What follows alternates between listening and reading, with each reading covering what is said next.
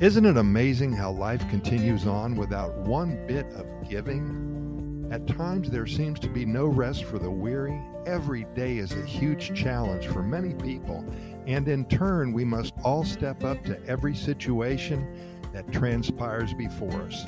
Because if we don't take care of the business at hand, then bad things happen. That's a fact. We have to stay one step ahead of the game and know that we have to command an offensive position many times. We have to adapt or we will perish. Vacation, what does that mean? Well, it's a period of time spent away from home or business and travel or re- recreation.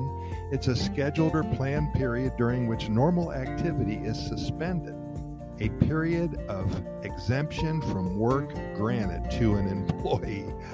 I remember those days. A respite or a time of respite from something. However, one defines vacation, we all know that it is a very necessary period of time that is required to keep one's sanity and to continue to function at the high level that is required to live our lives in 2022 and beyond. It is a time to reboot, recharge, and regenerate one's mind, body, and spirit. Taking a vacation, planning a getaway, spending some time in Costa Rica is how it always starts. Seeds are planted, and soon thereafter, guess what happens? Those seeds begin to sprout. Many of us work the entire year up to the point where our head feels like it's going to explode. We're so wound up and frazzled. There's an unpleasant and unnatural feeling of electricity, a buzzing, running through our veins to the point that we have to take a handful of pills to get rid of the headaches, to go to sleep, and to keep us from sinking into a deep hole from which we can probably never climb out And a lot of people are going through that right now. Stress is a killer, and a vacation, a well deserved getaway, is a temporary solution to our problem. It works, no matter how short it may be, and that's how it starts. This month has been a record for those wanting to move permanently to Costa Rica.